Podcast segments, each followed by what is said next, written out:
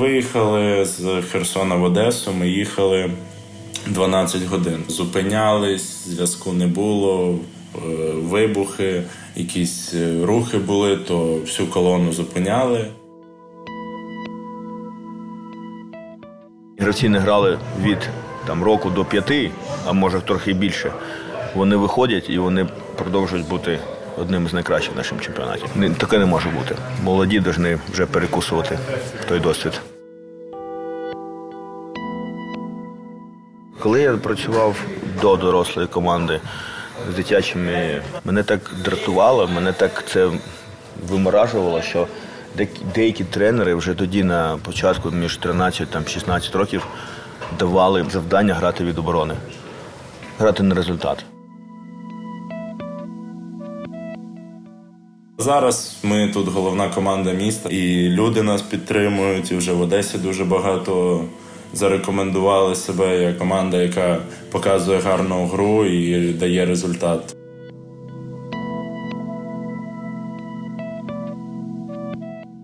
Привіт! Мене звати Петро Троць, і це подкаст «На своєму полі», у якому я розповідаю історії українських спортсменів, які навіть попри воєнні реалії не опускають рук і торують шлях до своїх вершин у містах, які постійно перебувають під загрозою ворожих атак. Російське вторгнення у лютому 2022 року принесло багато шкоди Україні в різноманітних галузях. І спорт тут не виняток. Після 24 лютого багато спортсменів опинилися в окупації, із якої не просто вибиралися. Багато команд з усієї країни зникли зі спортивної карти. Особливо дісталося Херсонщині. Припинили існування футбольний кристал чи футзальний продексім з обласного центру, ряд команд з інших населених пунктів. У героїв цього випуску, херсонського хокейного клубу «Дніпро», зовсім інша історія. Після російського вторгнення Федерація хокею вирішила не проводити далі чемпіонат України. Знову команда зібралася напередодні уже нової першості, яку вона зіграла, базуючись в Івано-Франківській області. До того були місяці нерозуміння, що буде далі з клубом, а ще особисті історії тих гравців, які опинилися в російській окупації і вибиралися з неї навесні 2022-го. Ми, виходить, зустріли війну, ми знімали квартиру з дівчиною. Євген Ратушний, гравець хокейного клубу «Дніпро». А моя дівчина з Херсону, з передмістя Херсон. І зразу її мама зателефонувала, сказала, давайте, напевно, переїжджайте до нас, так як частний будинок. Краще ми будемо в частному будинку всі разом, чим ми на 8-му поверсі, в місті.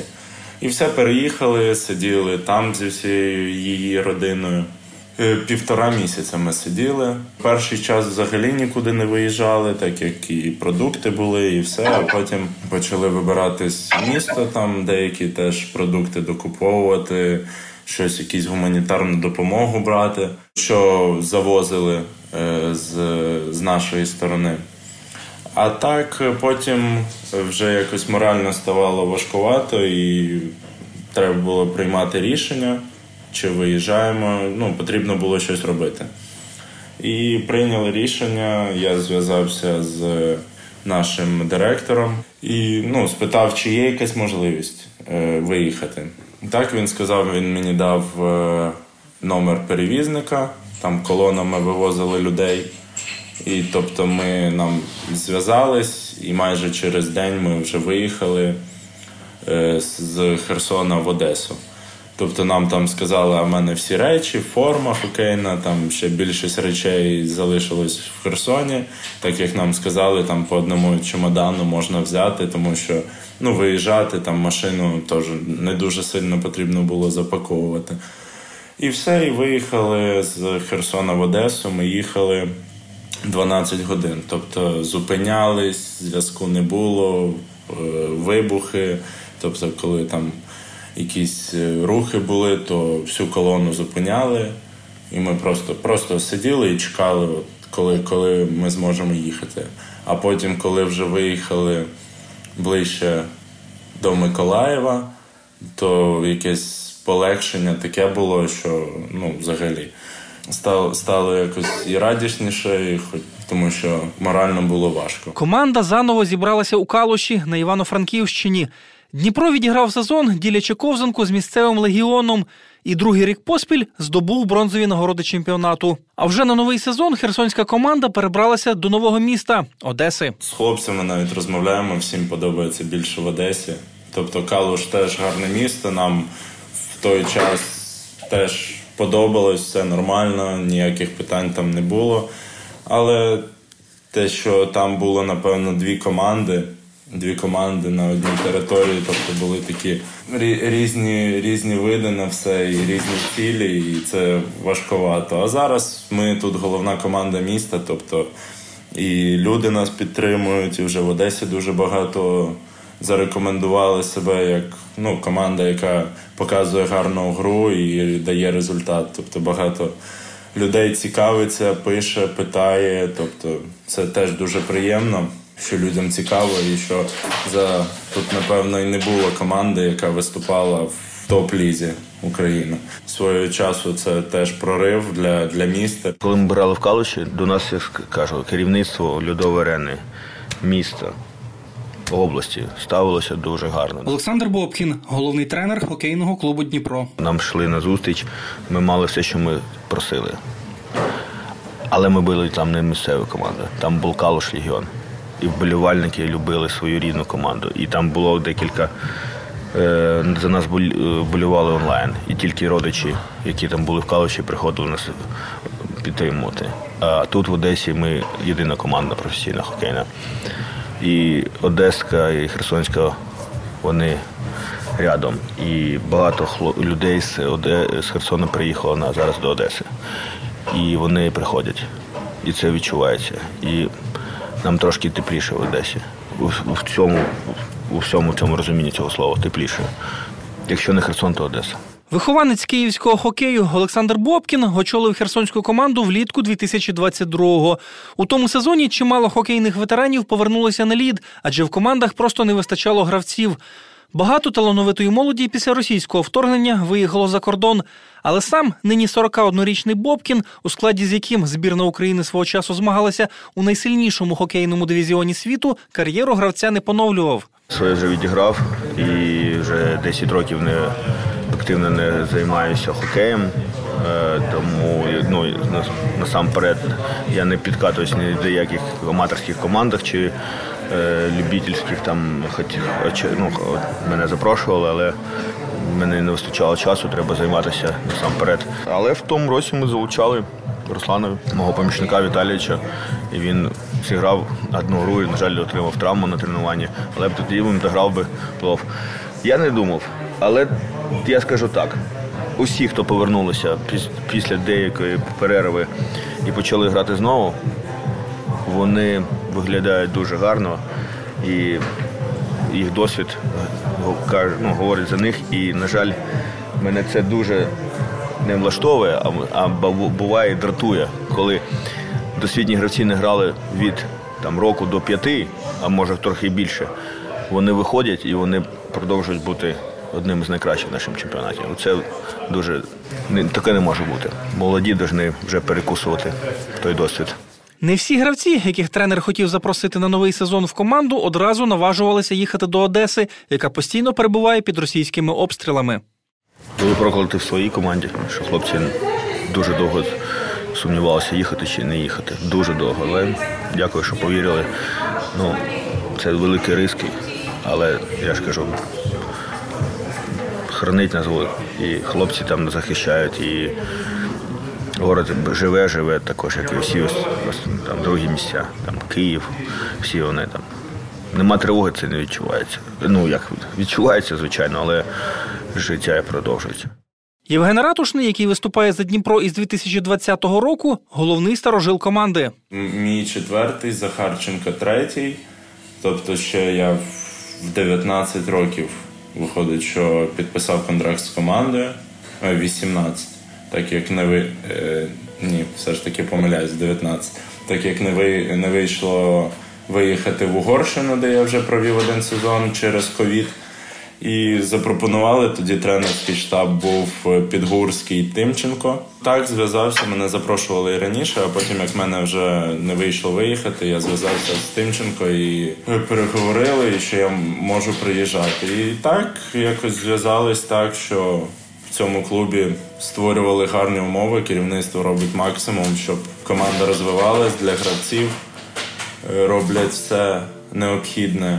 А війна дуже багато змінила планів, але все одно наше керівництво і в цей час знайшло спосіб і вихід з цього, щоб команда була, і за це велика подяка, так як в хлопців є зараз можливість грати і розвиватись в такому клубі. Зараз все створюється, щоб ми грали тут в Одесі. Це теж дуже велика робота, і ми все це розуміємо і стараємось відплачувати все це результатом. Не завжди виходить, але ми стараємось. Нинішній гравець збірної України свою хокейну кар'єру розпочав у рідній Вінниці. Мені на день народження подарували ролики. Я з татом вчився кататись на роликах. Тобто там, потім вдома ходив на роликах якось. Потім більше став кататись. А в мене дядя і двоюрідний брат, тобто займались хокеєм, але не на професійному рівні, так, для себе. Тобто були якісь команди в Вінниці. То на озері, коли озеро замерзало, тобто, і їздили так. Дядя взагалі там дворові команди, коли ще були, тобто їздили на різні турніри. І все, і в Вінниці в 2007 чи 2008 році відкрилась льодова арена. І це якраз було на Новий рік, і 1 січня, і дядя каже моїм батькам: давайте спробуємо, може, на лід. І все, і поїхали, і перше тренування, там мені сподобалось, і якось це пішло все так, що тренувався. Потім ми поїхали до рідних мого батька в Білорусію, і купили там першу мою професійну вже форму, дитячу на професійну. Тобто і з того часу вже якось рухався, і тренування, ігри були, так як була дитяча команда 2001 року. І потім в 13 років мені була команда в Новояврівську Львівської області. І там тренер Чиканцев. І він запропонував, щоб я переїхав, так як був найкращий в вінницькій команді, і щоб я переїхав до нього в команду. І все, і потім я переїхав. Перший час був з бабусею, жив там в Новояврівську, тому що батьки не мали змоги, так як робота. І бабуся згодилась переїхати зі мною. Там і закінчив школу в Новояврівську і вступив в університет у Львові фізичної культури. І все, і потім вже як команда 2001 року в Новояврівську почала розпадатись, і там так склалось, що мене запросили до Угорщини, місто Дьор. Я там відіграв один сезон, і потім ковід, і все, і потім вже в Херсоні, підписав контракт з Херсоном. У свої 22 роки Євген Ратушний у Дніпрі – капітан команди, а ще, за визначенням головного тренера, дядько, і має такі ж функції, як найдосвідченіший гравець херсонців – 34-річний Валентин Олексюк, який переїхав до Дніпра після чемпіонського сезону в Київському Соколі. Трапилося, що керівник, наставник Сокіла на нього не розраховував, а щось другі тренери паузу якусь взяли, і ми цим скористувалися. Я дуже знаю Валіка Олексюка давно. І він погодився, я вдячний. Він зараз травмований, але коли він відновиться, він дуже допоможе команді. Я запрошую там хлопців з Казахстану, кого знаю особисто, не їдуть. На жаль, не їдуть. Я би взяв пару досвідчених гравців. Треба любій молодіжній команді, молодому колективу треба дядька. У мене це дядька, це Ратушний та Захарченко, але треба ще. Але він дядька вже. Для цієї команди за складом ума, за складом свого ментальності він вже він капітан від самого початку, і він вже давно дядька. Їм зі сторони видніше, а я виконую просто свою роботу. Десь десь і мені підказують. Не завжди виходить робити в процесі гри якісь приймати рішення.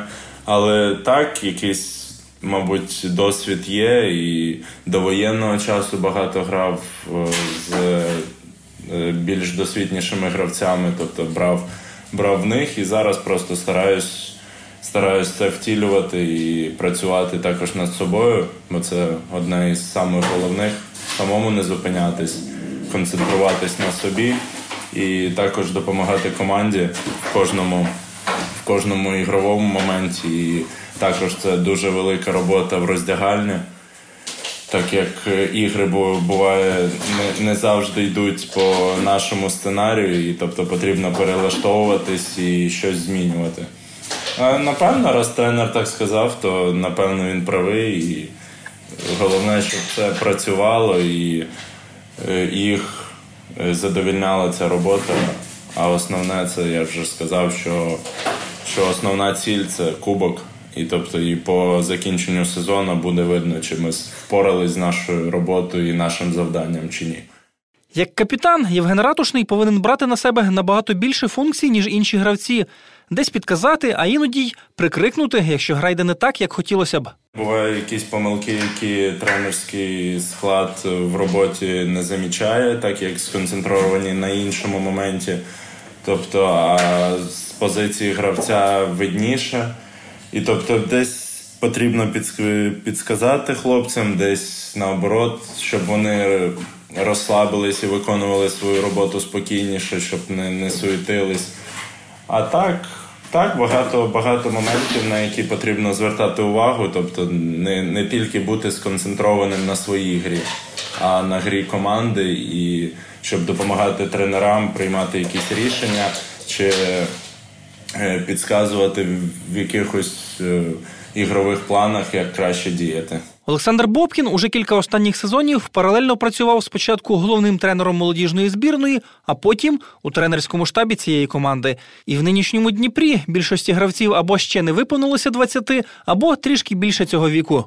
Слідкуємо за чемпіонатом Ю-16, який проходить в Україні, і хлопці, які там себе проявляють, вони запрошуються до Дніпра. Тут же, звичайно, йде робота. Вона направлена, ця команда, на розвиток та на, скажімо, обучення, на вивчання молодих гравців. Тому в прошлому році ми 9 гравців втратили.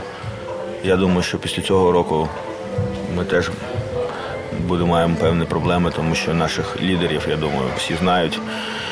І Дніпро, так, є командою, яка намагається, одна із цілей – це готувати молодих гравців для юнацької, молодіжної та національної збірної України. На це сам перед і для цього все робиться.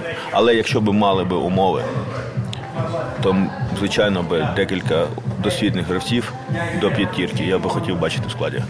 Це було б набагато краще для тих молодих гравців, щоб був приклад усього професіоналізму. У цьому сезоні Дніпро не раз уже перемагав клуби, які говорили про бажання виграти чемпіонат України. І тренер каже, що свою команду ніколи не налаштовує грати від оборони. Ми працюємо з молодими гравцями.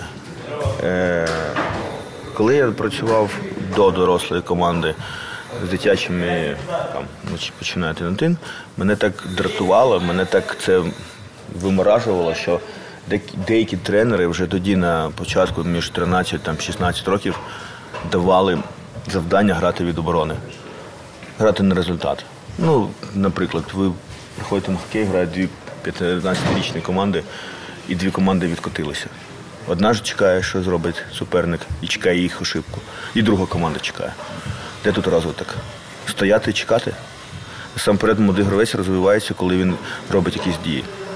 Тому всі команди, якими ми керували, я керував, вони всі грають в агресивний атакуючий хокей. Намагаються найбільше робити технічних дій на полі для того, щоб розвиватися. Тому, можу сказати так, особлива риса команд, це, якими я керую, це насамперед на розвиток молодого гравця. Тому це все агресивне від атакуючого хокей, багато дій. Тому риса, мабуть, агресивний силовий атакуючий стиль. Одеса в спортивному плані ніколи особливо не асоціювалася з хокеєм. Але в місті є діюча ковзанка, а переїзд Дніпра посилив тут інтерес до цього виду спорту. Працюють «Мовські волки», це дитяча школа. Там починала, я знаю, не так багато. Це досвітня школа, вона вже не перший рік там має випуски. Зараз там, я знаю, є 9-й год, трошки 10-го, активно є 13-й вік народження, там розвивається 14-й. Діти йдуть, трошки про команду зазнають, приходять нові, десь жіночий хокей дуже розвивається великими темпами. І в нього прийшли керівники, люди, які хочуть розвивати жіночий хокей. І є дівчата. Насамперед, близько 30 дівчат. Тому хокей в Одесі розвивається. Але поки про те, що в Одесі з'явиться своя команда, яка змагатиметься в чемпіонаті України, мова не йде. В Україні команди содержаться за счет чого? За двох составляючих. Перше, це чи меценат якийсь хоче мати, чи це десь 50/50, це місцева влада, яка виділяє кошти на. Тому на даний час, якщо в Одесі захочуть свою команду, людей, які мають гроші, дуже багато. Але людей, які мають гроші і хочуть вкладати в хокей, це треба цих знайти. І якщо якраз Дніпро – це провідник до цих людей. Може, хтось когось запрошує, чи десь там прийдуть, подивляться і скажуть, а чому ні? А чому не розвивати хокей? І буде місцева команда може з'явитися. Але про повернення Дніпра до рідного Херсона теж поки й не йдеться.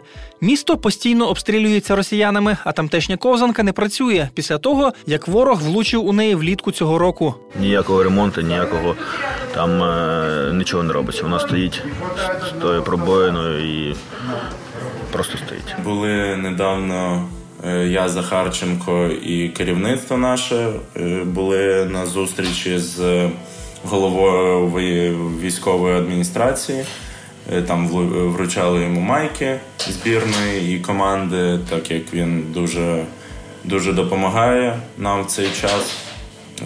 І так, заїжджали ми на арену. Ну, там взагалі нічого, там охоронець є, який закриває все і все. Ну, я надіюсь, що все скоро закінчиться і команда там продовжить тренуватися і грати, так як там було дуже багато вболівальників, всі підтримували хокей, всім дуже подобалось, хто не приїжджав, всім дуже подобалось місто. Тобто, але зараз так і, на жаль, але буде далі видно. Загроза обстрілів є й в Одесі, і не раз тренування команди переривалося сиреною. Є норми, які ми соблюдаємо, це тривога, да? Команда знімається з тренування, завжди з гри це апріорі. Як і всі, ми маємо, нічого не другого, це є ризик, але то воно так є. В Калуші було тихо. Так, була сирена, але було тихо, туди нічого не літало. Літало там до Пуштина, але дуже рідко. Тому там нам було спокійніше. Тут, звичайно, більше з моря, летять ці мопеди, завжди ця тривога. Ми вже прилаштувалися.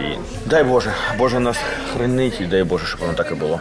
Гірше, коли повітряні тривоги переривають офіційні матчі. Тоді поєдинки через паузу розтягуються на кілька годин.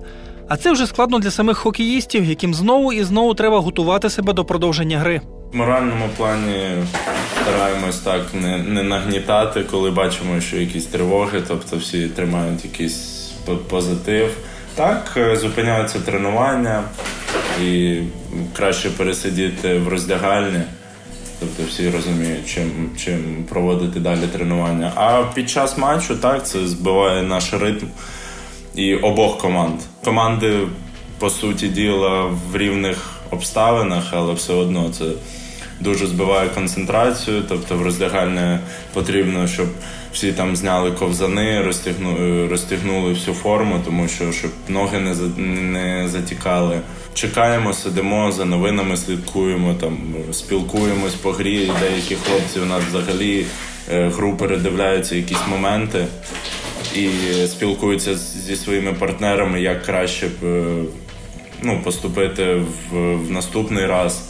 Тобто, щоб не допускати ці помилки.